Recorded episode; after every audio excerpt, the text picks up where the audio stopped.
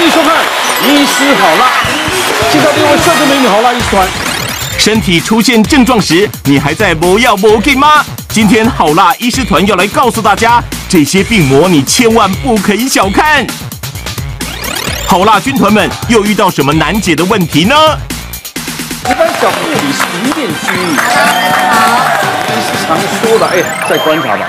这句话不是没有道理的，因为每个疾病啊，表面呈现的东西差不多，可是里面的到底什么内容不知道。对，但是这一句话再观察，让人家心很慌，你知道吗？所以你常常问医师说到底怎么样？他说嗯嗯，哎哎，再观察。那你说是不是那样？他说嗯，再观察。有可能是不是那样那样那样？嗯，不好说。好烦哦。医师也要等待一点时间。因为其实哦，我们一般医师其实会说再观察，哦绝大部分都不是一个。很立即可以判断出来的，才会叫病人再观再观察。可是有时候我们也很怕病人呢自己再观察，嗯，哦，病人自己再观察就自作主张再观察的时候，我们就会觉得很麻烦。哦，那那个我现在讲的是右上的部分哦，右上的肚子痛的时候呢，其实最常见的被怀疑肝胆的疾病或者是肺脏右下叶的这个问题。好，那我自己是一个七十多岁的一个男性，好啊，那一个男性他自己呢，就是一开始先觉得哎。好像上腹就有点痛，自自己觉得就是上腹痛，然后呢，自己就觉得说再观察哦，他自己觉得是胃炎和胃发炎，然后呢，所以就是呃药房呢买一些胃散啊那些吃，吃一吃呢也没比较好，没有比较好的时候呢，他就跑去看那个诊所嘛。可是呢，那时候一开始的时候，其实症状也不是很明确。的确，医师就有跟他讲类似在观察的这个状况，那当做肠燥症的一个治疗。他又他又很厉害，他会去看那个医生开什么药，然后就跑去西药房说啊，你叫这干活啊，给我啊，就是说照这个配给我这样就好，因为他觉得等医生什么很麻烦。哦，那结果他这样拖拖拉拉，大概将近大概半年的时候，他突然间他家人说，哎，不行哦，你虽然常常在上腹痛，可是你的眼睛变黄了，哦，而且呢。他拉肚子的状况已经开始，他的大便有一点白色，嗯，哦，所以呢就跑到我们医院来。那我们医院的内科医师帮他看的时候，结果发现照超音波，发现他的确有胆结胆结石，没错，嗯，可是胆本身没发炎，嗯，但是他的胆管里面有很多沙子，他的肝管里面都扩张。一般来讲，在总胆管结石的时候，内科医师就用胃镜进去帮他把石头捞一捞就好。结果因为他自己的再观察，你想这已经拖了半年。所以他自己用胃镜下去捞的时候，他想要去帮他捞那个石头的时候，他那个一碰碰一点点，那个血就开始用喷的。哎呀！哦，然后病人就当场在那个麻醉，就是半麻醉的过程，因为他们用胃镜是半麻醉，半麻醉的过程就有一点快休克的状况，就赶快送加护病房，然后就急会外科开刀。为什么内科会一切就一直在流血？因为他那时候里面胀得很大，压力很大。然后再加上他那边被他拖了这样半年烂烂的，所以一切就流流不止。那当我们反过来把他这个减压之后，哎，他血就很快就止。嗯。哦，但是他也因为自己这样子搞得再观察，他在加护病房待了一个礼拜。所以其实有时候哈，就是说医师叫你再观察的时候，有时候是。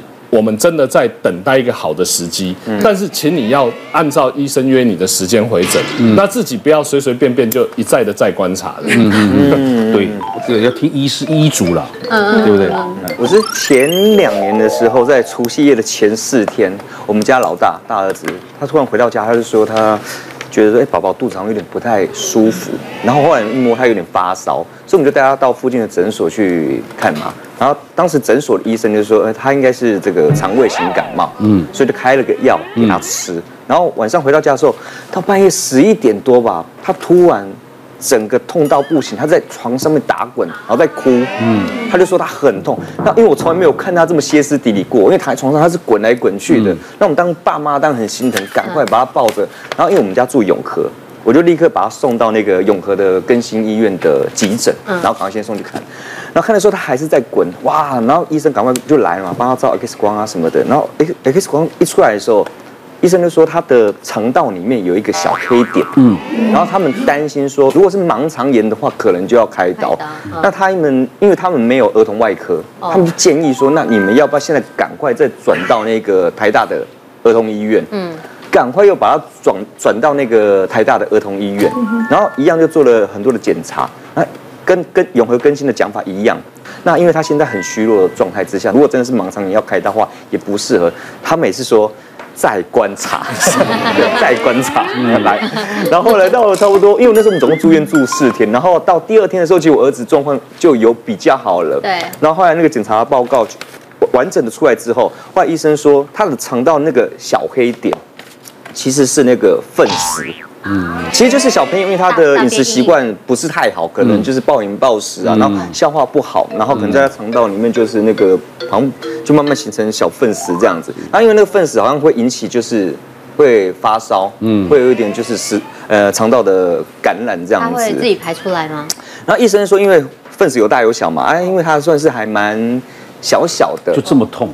对，然后他是医生是说，除非啦，你们家小朋友最近有要到国外。比如说像是留学啊，还是说要出去玩啊，去去比较医疗不发达的地方，那他就建议说，那那可能就把它拿出来。但如果没有的话，那因为他那么小的话，是有可能他自己就可以把它代谢掉。如果到国外去发病是很可怜的事情。对，就很恐怖。没有人管他，就是要等他自己排。对啊，嗯。其实我们半夜前手术痛急诊，就是小朋友肚子痛来十之八九，嗯，其实都是。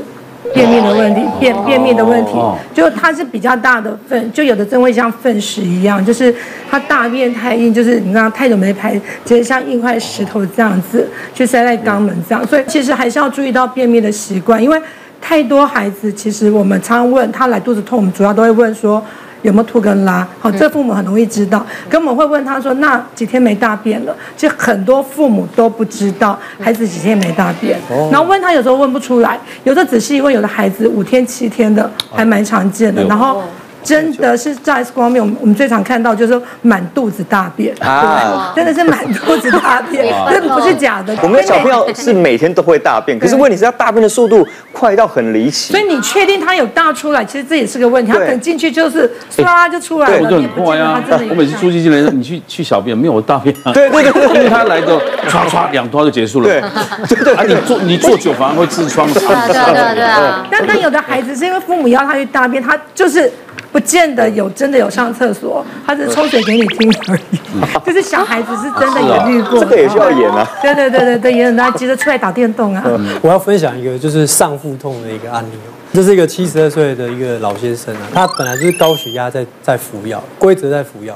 那有天他吃东西的时候，就突然这个上腹闷痛，然后这闷痛之后，然后就就喘不过气来哦。那他一开始以为是呛到，他就拍拍打。就不拍还好，一拍就就晕倒。那晕倒后，因为在吃饭嘛，所以家人就看到，就赶快把他送医院。结果我们做电脑断层，发现他是肾主动脉的破裂。那这个肾主动脉就是心脏要出来的这个大血管。那这个破裂事实上是很危险，是会立即要命，所以就赶快送手术室做紧急手术。那手术也比较复杂哈，就是他开了快十个小时才结束，还要把他救回他一命。那我这边要讲的就是说，像这种。你胸闷胸痛，事实上你你不要去随意的去拍打你的这个胸口，怎么说呢？因为大部分的胸闷胸痛其实还是心肌梗塞还是居多啦。那心肌梗塞你去拍打它，当然是也不会怎么样。可是因为你不知道你的胸闷胸痛到底是心肌梗塞还是主动脉剥离，还是这个主动脉瘤破裂，所以因为你搞不清楚。嗯。可是如果你运气不好的时候，结果其实你是主动脉剥离，或是你是主动脉瘤，你在那边拍打，你反而会加速它的一个破裂。因为上腹闷痛其实有时候跟心脏它就是很近，隔一个横膈膜。所以你如果这个闷痛的时候，其实能做的事情应该是休息，喝一点温开水，那看看会不会缓解。如果一直持续都没有不舒服，不要尝试着去捶胸啊，去想要去缓解它。好，否则的话就是运气很不好的时候遇到一些。你不可收拾的一些状况就会很危险。嗯，我们观众可能也搞不太清楚，右上是属于哪个位置？右上是单根上。那这上腹呢？不是一样？正中，正中的上。以肚脐上就是上腹，肚脐以下就是下腹。哦，对，有可能这样，让大家了解一下。啊，那有时候哈，其实我我想更多更多的内外科医师都会遇到病人没办法跟你讲他痛哪里，但是他就是跟你讲肚子痛。所以你问小孩，他说我这这肚子痛啊，所以你们是要这样敲，对不对？就是要一般吼，就是要去做触诊，要而且呢，一般要先从他哪边痛，然后就要往他比较不痛的地方开始按，不能从他很痛的地方开始，因为他会有防卫的心理。那小孩子怎么办？他你按他，他这其实其实小孩子的肚子痛真的要分真的痛跟假的痛，因为其实我们 在礼拜一或暑假过，其实就有很多孩子真的早上门特别多，就说肚子痛，然后。你来就看到那眼巴巴的眼神望着你，就是医生，我可以不用去上课那个神情吗？孩子特别的有趣，他十之八九就是指肚脐，对，因为那个是身体里面。所以你看挤肚脐都骗人了。不能这样讲，是因为他他他任何地方的疼痛，他都有可能在肚脐的位置，所以一样触诊就很重要了。所以你要先跟他闲聊一下，放松他的心情。你开始就。不要跟他讲你在检查，我就会开始触诊哈，不跟他聊天就嘛？他就这样笑笑，你全部都摸完了，他脸皱一下。顿一下都没有的时候，那表示他没有问题。是啊，因为小孩子是最难的，因为他也说不上来，所以小孩你又怕他讲假话。因为为什么我刚才讲说触诊一定要先从远的地方，就是说像瓜哥你自己用力肚子的话，你肚子就会肌肉就收缩，你就摸不到肚子里面的器官到底有没有问题啊？嗯，所以你为什么就是像刚才那个张医师分享，就是说他一定要让他病人放松心情，肚子软的你才摸得到肚子里面的器官到底有什么事。可是像我们那么肥的。没有没有没有，不会不会，其实还是摸得到。我分享的那案例是这样，一个七十多岁的一个男性，那他呢就是觉得肚子闷痛，然后讲说最近容易肚子胀，那排便不顺。那七十几岁又肚子胀排便不顺，想起来哎，好像大肠癌对不对？然后就跟他做大肠镜、胃镜这些检查也都没问题。嗯，那但是他就是一直跟你讲他会肚子闷痛会不舒服，我也只能告诉你再观察，因为其他都没看到东西啊。好，那。结果呢？后来呢？他在跑跑回诊的时候就说，他其实有一点解一些那个深红色的一些大便。嗯，那深红色的一些大便的时候，你就会觉得说胃镜也没事，大肠镜也没事，那会不会是小肠有问题？结果后来电脑断层一做。就像刚才陈医师分享一样，结果他是在他的这个腹主动脉这边有一颗大概差不多四点多公分的动脉瘤。那这个动脉瘤呢，它有一点压迫到他的那个小肠的上肠系膜动脉那个血管，就是靠近那个开口。所以呢，他有时候血流过去的时候会血流不顺，尤其当他在进食吃东西的时候，他需要那个血流进小肠进胃。那他因为主动脉脉瘤在这边，所以他就会过。血过不顺的时候，他就会闷痛，会不舒服。嗯，当他在进行消化的动作，所以这个东西其实也很危险，因为有时候你不小心，他不知道什么时候会爆掉。所以我们赶快诊断出来，就赶快请心脏外科医师去做处理。这样。其实像我们有时候肚子痛吼。它上面那六个格子啊，基本上它就是相对应我们正常器官的位置。对，所以说像我今天要分享就是上腹痛那咖啡色那个地方。那我之前就遇过一个病人哦，他五十几岁，他来到急诊的时候，他是整个人这样子像瞎子一样，他是抱着这样进来。那因为他真的很痛很痛哦，那后来我们去急诊看他的时候，他连坐在床上他都没有办法躺平，他就是只能这样弓着。然后，通常我们如果看到病人会这样弓着吼，就代表说他的疼痛感是非常剧烈的。结果呢，我们那个时候就帮一定，就像刚刚陈陈医师讲的，我们要帮他做触诊。就我们那个衣服啊一掀开，因为我们做触诊要看位置，所以我们会以那个肚脐为中心点，这样四处这样摸。就衣服一掀开，就发现他肚脐周围有一个斑块，就像那个啊，哦呦，基本上哦，这个在英文叫做，它有一个特殊名字叫做 c u r l e n s i g n。那它这个这个这个特殊的一个呃一个症状哦，是代表说他可能要考虑到是一个出血性的急性胰脏炎。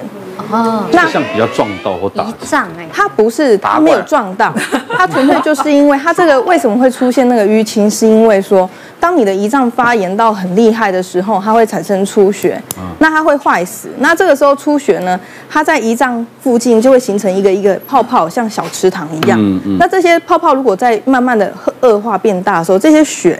它会顺着我们后腹腔，会跑到我们前面这边来，嗯、所以它会在它肚皮上面看到一个紫色的斑块。嗯嗯、那有些是在这边，有些人是在后腰，就是会有这些症状。所以通常我们在急诊看到这种状态的时候，通常我们都已经准备他大概是要开刀做清创。哦、那这个病人呢，他我们后来稍微问他，原来他以前曾经就是常常这样子上腹痛，嗯，可是他就是他的饮食习惯都是高热量，然后高油脂，然后又常常爱喝酒。所以后来他基本上他这些症状都是属于胰脏炎的，就是高风险族群。那他后来反复痛，他也从来都不以为意，一直到这一次哦，剧痛两个小时，他受不了，他来医院。那我们那个时候当下处理，其实一般急性胰脏炎不见得真的需要开刀，你只要进食，就是断食断水，然后你可能就是给他一些点滴，再观察一下，他搞不好就自己好了。可是这个病人他就是因为我们帮他进食进水之后，然后也帮他插鼻胃管，让他减轻这些胰脏前面那个胃的压力，就是你所有附近的那些器官都要照顾到。结果减轻压力之后，他还是觉得痛。后来他就说：“我还是医生，我还是开刀好了，我不想要，就是再继续观察。”嗯嗯。后来我们帮他开刀，一就是就是手术，就他那个胰脏附近啊，就是烂烂的，都是一块一块的，就是都是血水。后来我们就帮他放引，就是帮他做基本的清创，然后引流。哎，结果他醒来之后就觉得好多了，嗯，就觉得舒服很多。后来他就平安出院了，这样。嗯，肚子化成几个。有些画四个象限啊，这个画六宫格，一画九宫格。嗯嗯，那其实就是希望病人能够指出个位置，让医生可以快速啊更找到他。对，就是你不用花太多冤枉路嘛，就你这边痛，因为每个区块会有一些对应的器官。对。那我们在急诊其实最怕碰到几个状况啊，就是我哪哪里痛，他先比绿色，等一下就开始比从绿色比到这个咖啡色。然后比到胸。哦，另外一种方式，先比绿色跟咖啡色中间，然后就开始一直画圈，然后整个六宫格就就像这种，他没有办法比出一个很精准位置，大概只有两个状况，一个就是说比较不担心，啊，它比较像功能性，啊，就肠子蠕动那个痛会转来转去，那时候要不就是肠胃炎那种功能疼痛，要不然就是他真的很厉害的一些很难诊断的病变。嗯，我曾经碰过一个二十几岁年轻人，他来就肚子痛，问他哪里痛。就先比中间之后，一下就就开始这样跳，就在犹豫，在犹豫，圈圈叉叉，对对对，一在犹豫。像这样的年轻人讲不出这种肚子痛的，看起来大概就是不是很痛，因为看起来也不是很严重的样子。基本检查 X 光片、抽血、点滴打打之后呢，抽血报告也还好，发炎血也没有高，也没有发炎指数，也都正常。他休息一下就好了，好了这怎么办？我们本来手术医生说怎么办呢？我们说要不要再观察一阵子啊？因为人家说很痛嘛。他说不用了，医生我好了就回去好了。啊，医生就要给他回去了。他回去之后过不到几个小时，他又来了。嗯，又来了之后，你怎么了？他又痛起来了，哪里痛？这边这边又开始这样子，又一样的，就是那个痛好像一直转，一直转，一直转。那急诊通常急诊是对这种短时间二反的再次反诊病，我们就通常会比较警觉。啊，通常大概就是一定有些什么事情没有没有诊断正确，对，或是可能这个检查不完整。就那是怎么？就是医生在几个小时之后再帮他抽个血，就白血球数还是不高，那怎么办？那像这种的无法解释，我们现在就直接电脑断层去做做这个切电脑断层，就一切完之后就发现，它是一个肠系膜，它有个先天性的一个破口，所以它的肠子是经过这个肠系膜破口进去卡进去了。嗯，所以卡进去之后呢，它肠子跟它的血管就感觉被掐住了，一掐住之后肠子血管不通。肠子就坏死啊！那只不过一开始它可能卡进去很小时候，因为人体会有一些反应，这是叫肠套叠吗？啊，那个不叫肠套，那个叫腹疝气、腹内疝气，就是肠子跑到一个不正常的位置。这个其实就是某种形态的肠中风，肠中风有可能是血管内塞住，也可能是外面去把它卡住。那怎么办？就立即要手术。嗯，那就要找这样这样找外科医生。外科医生进去之后呢，先把肠子拉出来，把破洞补起来。嗯，那他算是比较早期，所以肠子拉出补起来，肠子就活过来。哦，如果卡久的话，有时候要剪肠子，嗯，要剪肠子。他们最怕病人讲不清楚，但是我们的病人很多就是 不会讲自己哪里痛，人太小，在三岁以下都讲不清楚。我之前有一个 case 来，就小朋友一岁，那来的时候其实就是小孩子那一天下午就是有点哭闹，然后吃的比较不好。来的时候妈妈说。我问他说怎么了？他说他觉得小孩子好像肠胃道不舒服，稍微有点吐的状况。那一岁孩子吐奶，大家会不会觉得稍微呃快一岁的孩子稍微有点吐奶？我们会觉得哎是一件很平常的事。我摸了他的肚子，其实就真的觉得哎有一点点胀气，但还是软的。那问他说排便状况呢？他说今天有排，可是大便看起来还好。所以我们血丝啊或其他的，他跟你都讲还好。那这时候医生你看他孩子很不舒服，可是你在触诊摸起来。这都还好状况下，我们就是认说，那我觉得有可能是肠胃道有点肠胃炎。那但是你还是要注意，要再观察。结果我第二天早上还有门诊，一早的时候那个妈妈就这个真的是非常巧，就抱着小孩，其实就挂底好就进来了。然后说，其实那整夜小朋友大概差不多每二二十分钟、十分钟、二十分钟就起来哭闹一次，而且哭闹的时候他就会。这个软着身体就是脚会会这样弓起来，这样哭，哭哭哭一哭，一下子好像没事的，就又放松了，放松之后又睡一下，睡一下就又起来要哭。然后我打开的时候做触诊的时候，发现哎比较明显，他稍微胀气，我再更明显。可是因为孩子实在是哭闹太厉害的，其实对儿科来讲最麻烦就是他不能配合，像这种就是他也没有办法放松，一岁左右，他就是一直在那边哭，他就是不舒服嘛当下。然后问他说，哎那有没有？在拉肚子等等，这妈妈就好像醒过来说有有有，医生好可怕，我带了他的那个尿布过来，就打开来讲，他大便里面就混合着这种像草莓果酱的粪便，他大便上面有像那种果酱状的。Jelly 状，然后混着一些比较鲜透的这种红色血丝，这样子整坨这样子状况，就整个糊在大便上面。他说：“这个到底是怎么了？”其实这时候一看，我们大家心里就稍微有点底。他其实就很有可能就是刚刚跟瓜哥讲到这肠套垫，嗯，就是说你这个是急症，一定要去急诊再做检查，再做确诊。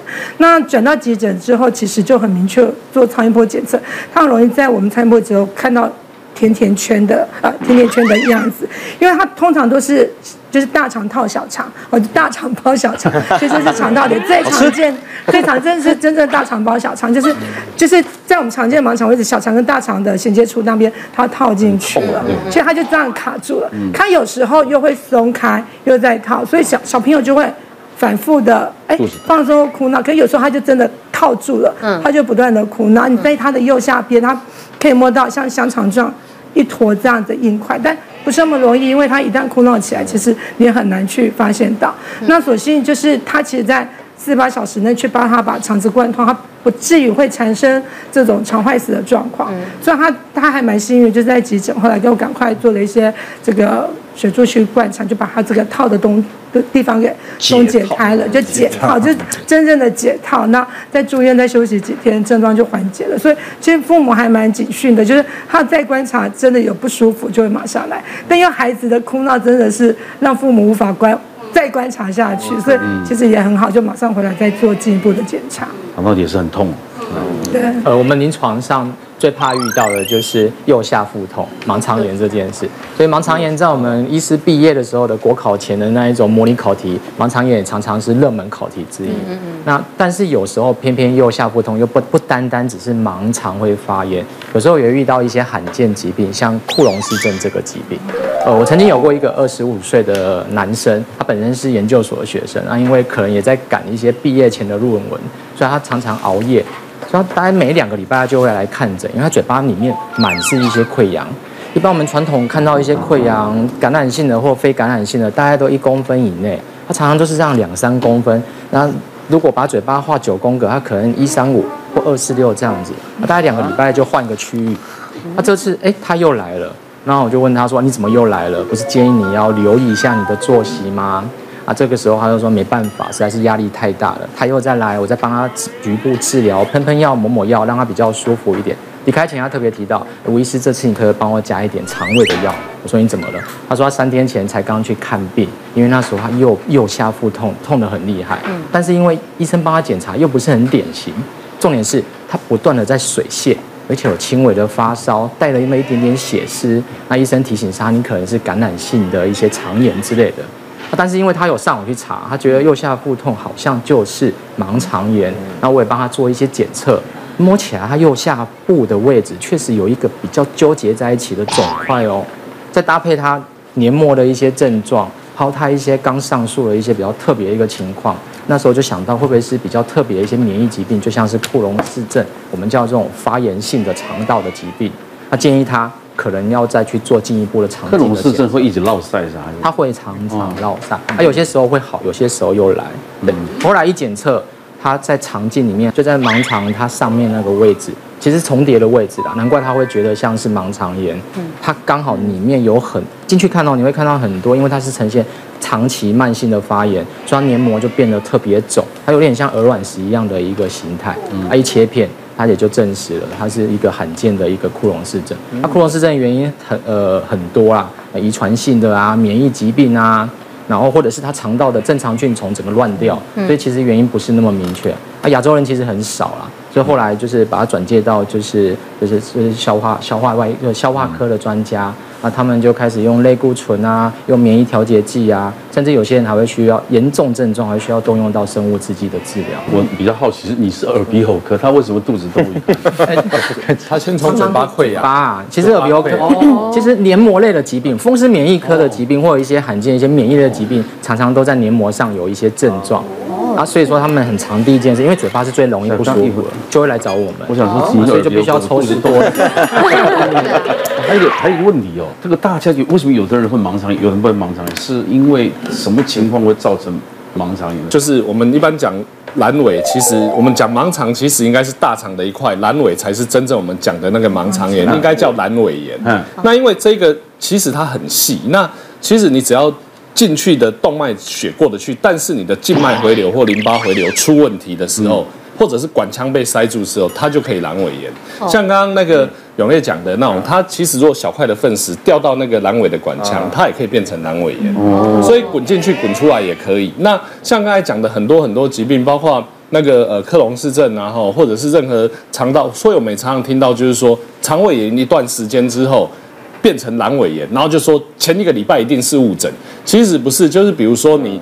呃，沙门氏菌感染什么等等，然后你肠胃炎发炎的很厉害，造成你淋巴的水肿。嗯，那因为像比如说，你就想象嘛，你的手臂啊、手淋巴水肿还好，可是你这个小指淋巴水肿的很厉害的时候，你可能这个小指就肿起来。嗯，哦，啊，这时候你阑尾炎就发生了。嗯，那因为阑尾炎跟其他的肠炎的差别是在于，肠道怕的就是破。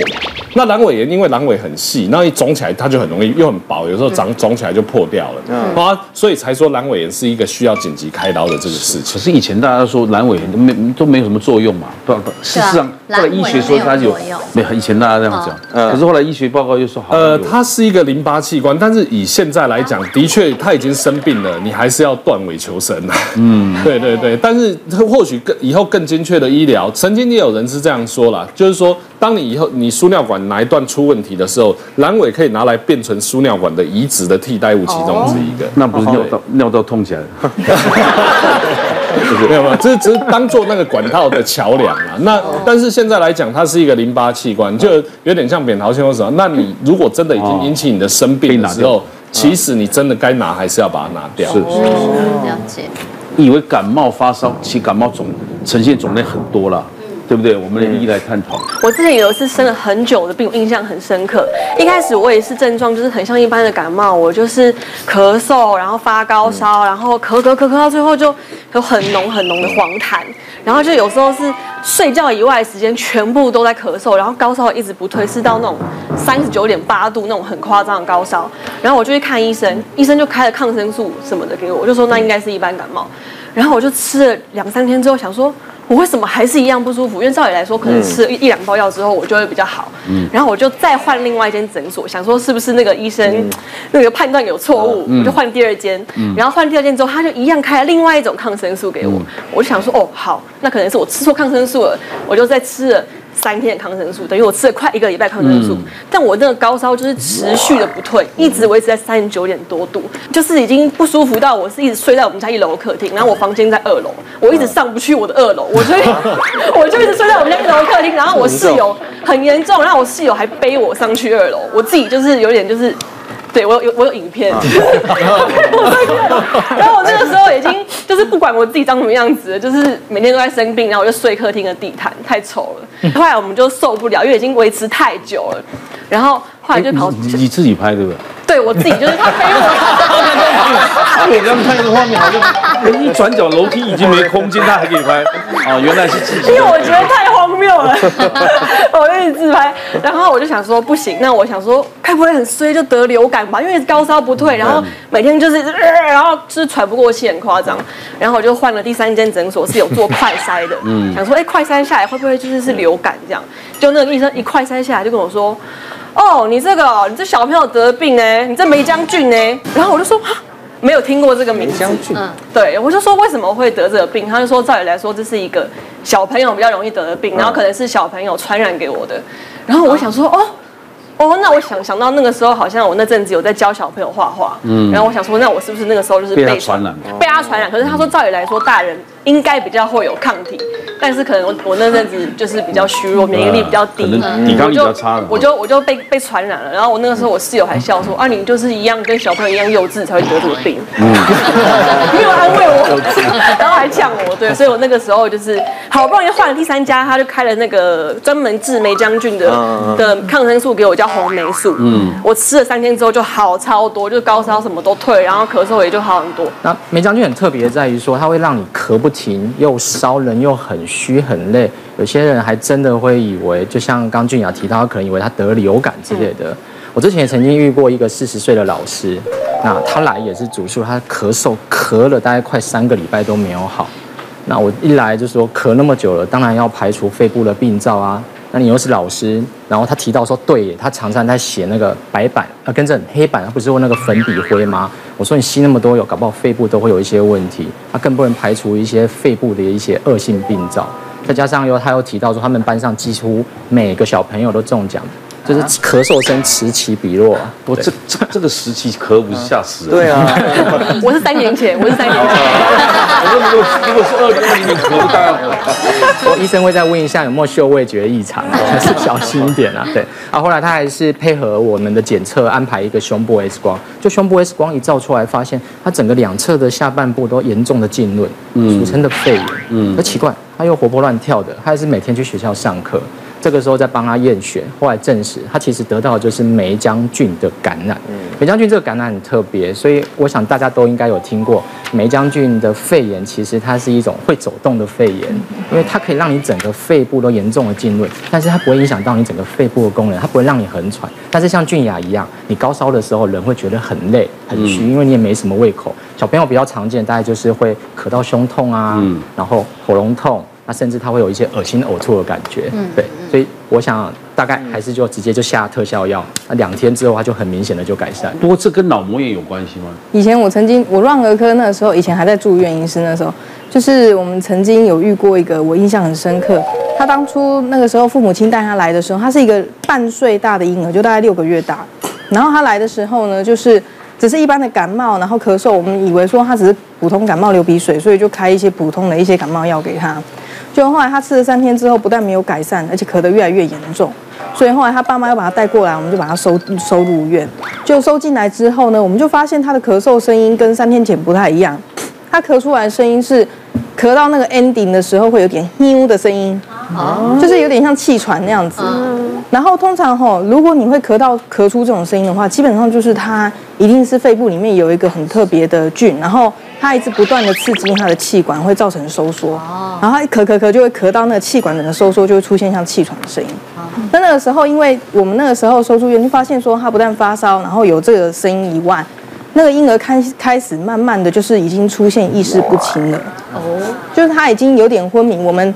就是可能帮他打针啊，做做一些让他痛的那种动作，他都不会不会有什么反应。哦后来我们吓一跳，我们就赶快就帮他做一个那个那个一些喉咙这边的筛检。嗯嗯嗯。结果发现最后发现是百日咳的杆菌。那其实小朋友在出生六到八周，他就会接种疫苗，然后你在两岁的时候还会再接种一次。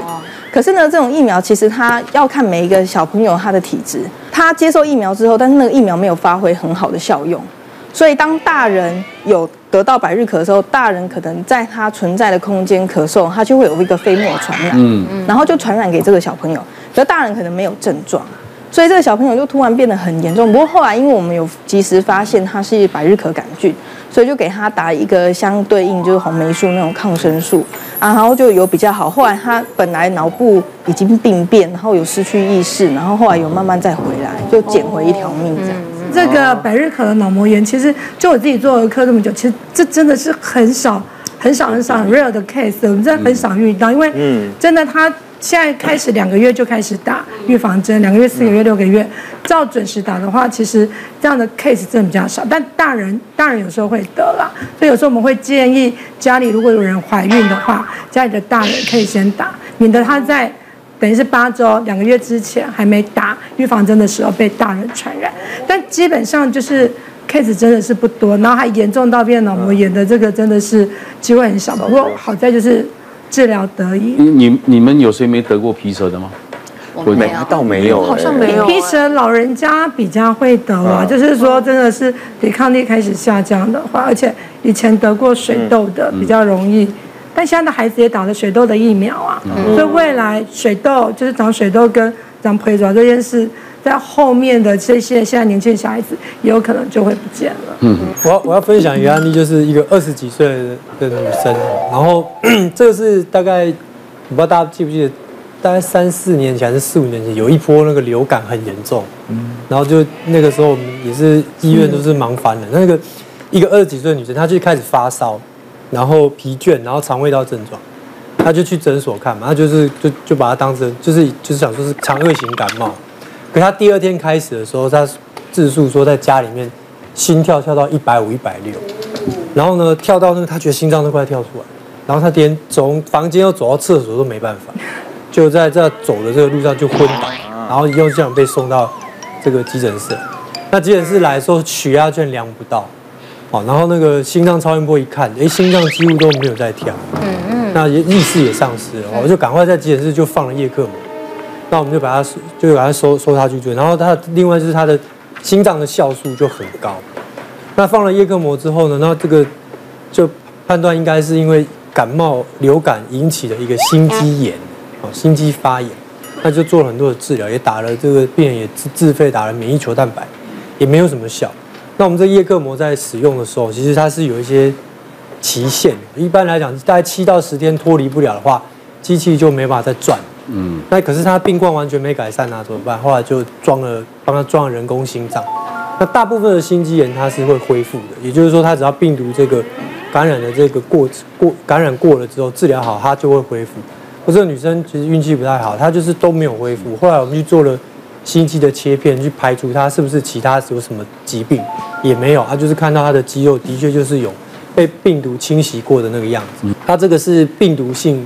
的这个感冒之后造成的一个心肌发炎，嗯，那后来就是装了人工心脏以后，他就没有恢复，就是一直依赖这个人工心脏在过活。那同时我们就帮他登上这个心脏移植等候名单。他运气也蛮好的，就是这个机器一般是用三个月大概就会坏掉，他快两个多月的时候就等到心脏移植，啊，最后了心脏移植之后就现在就恢复的很好，就是都在门诊追踪，所以这个。感冒的时候心跳加快，其实有时候你感冒发烧，你本来心跳就会变快。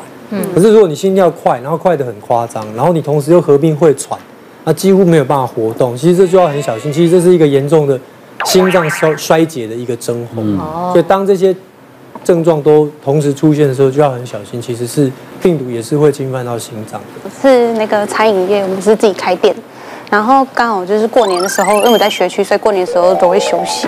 然后刚好那时候就是过年前，我们家妹妹发烧，她大概八个月大，就那时候发烧，我们以为是那个玫瑰疹，所以就在家里观察，就后来观察大概就是大概两三天的时候，后来发现她的活力下降，然后喝奶也变少，就后来就是去赶快去儿科看，就儿科一看就说你赶快转诊这样子，然后因为她就是有那个。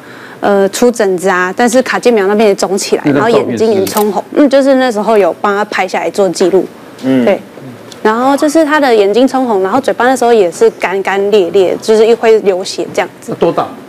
八个月，那时候八个月，嗯，所以那时候没办法控制，他就是只能一直黏在我身上，嗯，然后就后来哭吗？对对对对，就只能哭，都不行，什么都不行。然后后来就是就转诊大医院。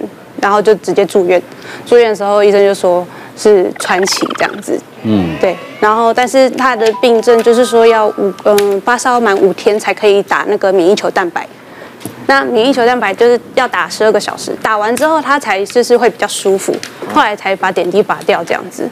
所以后来出院的时候也已经初一了，对，过年的时候比较辛苦一点。但是那时候就有跟医生在讨论，他就说就是这个病症就是比较好发在五岁以下的幼童。嗯，但如果说错过那个黄金治疗期的话，他的心血管扩张会比较厉害，然后有可能会有肿瘤这样子。那我们妹妹是有纤维的扩张，所以就是后续就是还是有回诊追踪，然后每天都要吃阿司匹林，就是低剂量这样子。嗯嗯，因为刚刚九一特别提到说，他一开始孩子发烧，他觉得他是玫瑰疹啊。其实我们。在儿科的门诊最常处理就是小朋友发烧的问题，嗯，那也真的很常会遇到那个病人问我们说，哎，那他是不是玫瑰疹啊？那其实玫瑰疹的名字大家常听到，因为玫瑰疹我常常都讲说，我我当然也希望你是玫瑰疹，但是玫瑰疹这个疾病的诊断其实是马后诸葛，因为当孩子发烧病快好了之后，他长的疹子，我们才能确认他是玫瑰疹。所以当疹子发出来烧，通常都消退，而且它就不是一个特意。所以疹子发出来反而是渐趋好的是吧？如果说就玫瑰。疹来讲，这是病毒来讲，它是一支特殊的病毒，所以我们现在其实比较常用的是病毒疹，就是很多只病毒它都会长疹子，但是它都何必长疹，精神活得还不错，长疹子之后发退烧了，那我们就确定它就是病毒长出来的疹子，所以它这个没有特别治疗，这过程中就是让他喝水、吃退烧药维持他的活力。嗯，可是并不是每个都是这么如意的，就是啊，就是长个疹子，就是病毒疹就没事了。我们当然希望这样，可在前期其实重点是什么？刚刚就讲就是要观察，因为我们像这种高烧的 case 啊，孩子其实我们就像说谁没有发烧过，三九四十度很常见，所以我们会先看他精神活力。通常如果精神活力还不错，我们都会请他回去再观察。可是像川崎氏症来讲的话，前面烧会烧很高，而且动不动就是破三九四十度的那个高烧烧起来会很惊人，可他退烧精神活力会还不错。然后可能在两三天之后会开始出现红眼睛，嗯，哦，他红眼睛，他红眼睛跟一般的角膜炎不太一样，不会说有很多的这个眼那个分泌物，他就是也不会泪眼汪汪，你就看到他。眼睛就是所有的这个结膜部分，就是白色部分都是这样红红的，然后之后它可能会出现就是长疹子，长在身体其实比较少，比较常见会在手掌、脚掌长这个红疹，看起来好像戴了红手套跟穿的红色的袜子，在他的脚掌上，然后之后会对，就是像这样的状况，好，然后之后才会出现特别会出现手指的脱皮，你看。他陌生，因为手指会脱皮的并不多，但川崎市川崎市症是一个很特别的，这个手手指会脱皮。所以如果你在发烧过程中出现红疹，出现手脚长这个疹子，或者特别它已经出现。这个末梢手指末梢的脱皮的时候，其实就要特别注意。但因为其实川崎氏症在过去，它其实因为它会侵犯到心血管，很多开始出现脱皮的时候，其实在第五天、第六天之后了，它就错过它黄金治疗的时间。所以当你有出现这些红疹状，像我有个 case 也是，他从小就很会高烧。大概两岁的小朋友，他来说很会高烧，所以其实每次面对他发烧，我们就有点见怪不怪了。哎，精神活力不错，回去观察。那他过程就是很典型，在第二天、第三天，父母说还在烧。那那天来的时候，我说，哎，那你可以帮我观察一下他的红眼睛吗？那每次来整间都已经哭得嘶声力竭，掏心，对，你根本很难去追他有没有红眼睛，每个进来都是哭红着眼，所以其实要请父母回去观察他有没有红眼睛，这会比较准。那我说你再回去观察一下，就。第四天、第二天、第三天这样，第三天、第四天，他又带他来，他说：“医生，他真的出现红眼睛了，在家，他就拍照给我看。然后那时候我就看到他的手掌，就真的出现像刚刚的很典型的图片。然后看到他的这个卡介苗也是，他很特殊，身体长疹子可能不是那么特殊，在卡介苗的周围红红一圈，或者是手掌、脚掌长疹子的，我就说。”你这个可能是，虽然他才烧到第四天，我说你这个很有可能真的是川崎氏症，我要帮你转诊到大医院去做检查。去大医院做检查，就发现他的心血管的部分已经有侵犯到心血管，所以心血管发炎，它血管就是会肿起来，塞住，血液过不去，它会有点出现像心肌，就是心肌梗塞、心肌坏死，或者小血管之后变成血管瘤，它破掉一样，也是会造成这些很严重的问题。所以我们之前最怕其实是出现这样的问题，所以现在其实科技比较进步，它过去检查，如果心血管就是超音波检查出现心血管已经有侵犯的话，其实我们就会。确诊的话，我们就会提早开始打这个免疫球蛋白。那免疫球蛋白的治疗之后，发现对这个心血管炎的部分其实控制得非常好。那小朋友其实真的打完针之后，打了这个免疫球蛋白，然后就退烧。然后后面其实还就是要保护心血管，会吃一段时间的阿司匹林，就像大人在吃阿司匹林一样，啊，避免他血栓等等。然后再观察一阵子，其实目前状况来讲，都会得到很好的这个心血管控制。但因为川崎氏症，其实诊断之后几乎都会。医生就会开这个重大伤病给你。其实我那个家属，我转过去之后，那他的最大的危险性是？其实就是心血管的问题。心血管，问题，所以他真的哭着说：“他说我不能接受，医生要开这个重大伤病给我。医生，我要他说，我说你一定要接受，因为其实重大伤病在治疗上面也有些减免。那像他的免疫球蛋白，因为疾病因疾病，他才可以专案申请。要不然自费拿起来是很惊人的价价格这样。所以首先后来小朋友都恢复得蛮健康的。你要是讲到这点，家长就比较能接受。我不能接受说，为什么我要拿在中大上面？啊，无你自己开心哦。哦，好了好了，对，一样嘛，反正这种病就就既然是这样子的，对不对？是政府的美意嘛。对对对，你们不能不接受。就你看，今天感冒就有这么多毛病。对。你看啊，连接上来的，如果你一直咳不停，可能有脑膜炎，还有霉浆菌肺炎，这就都亲身的例子了。还有呢，你心跳如果莫名其妙在感冒加快，小心心肌，这个很严重的，对不对？那还有这个红。咳到会红疹、红眼睛。川崎氏症这个是小朋友的，对，小朋友五岁以下，心脏的杀手。对对，心血管。五岁以下。对，五岁以下最常见。是，嗯，但一般得到就就领重大伤。所以当 但追踪一阵子之后，之后会取消的啦，对，就会恢复健康。好了就自己取消。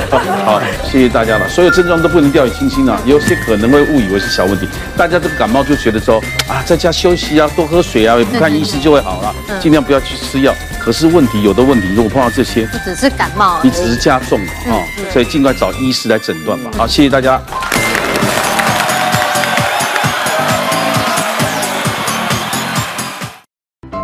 谢谢大家对好辣医师们的支持，记得订阅医师好辣 YouTube 频道，还有按下铃铛收看最优质的内容哦。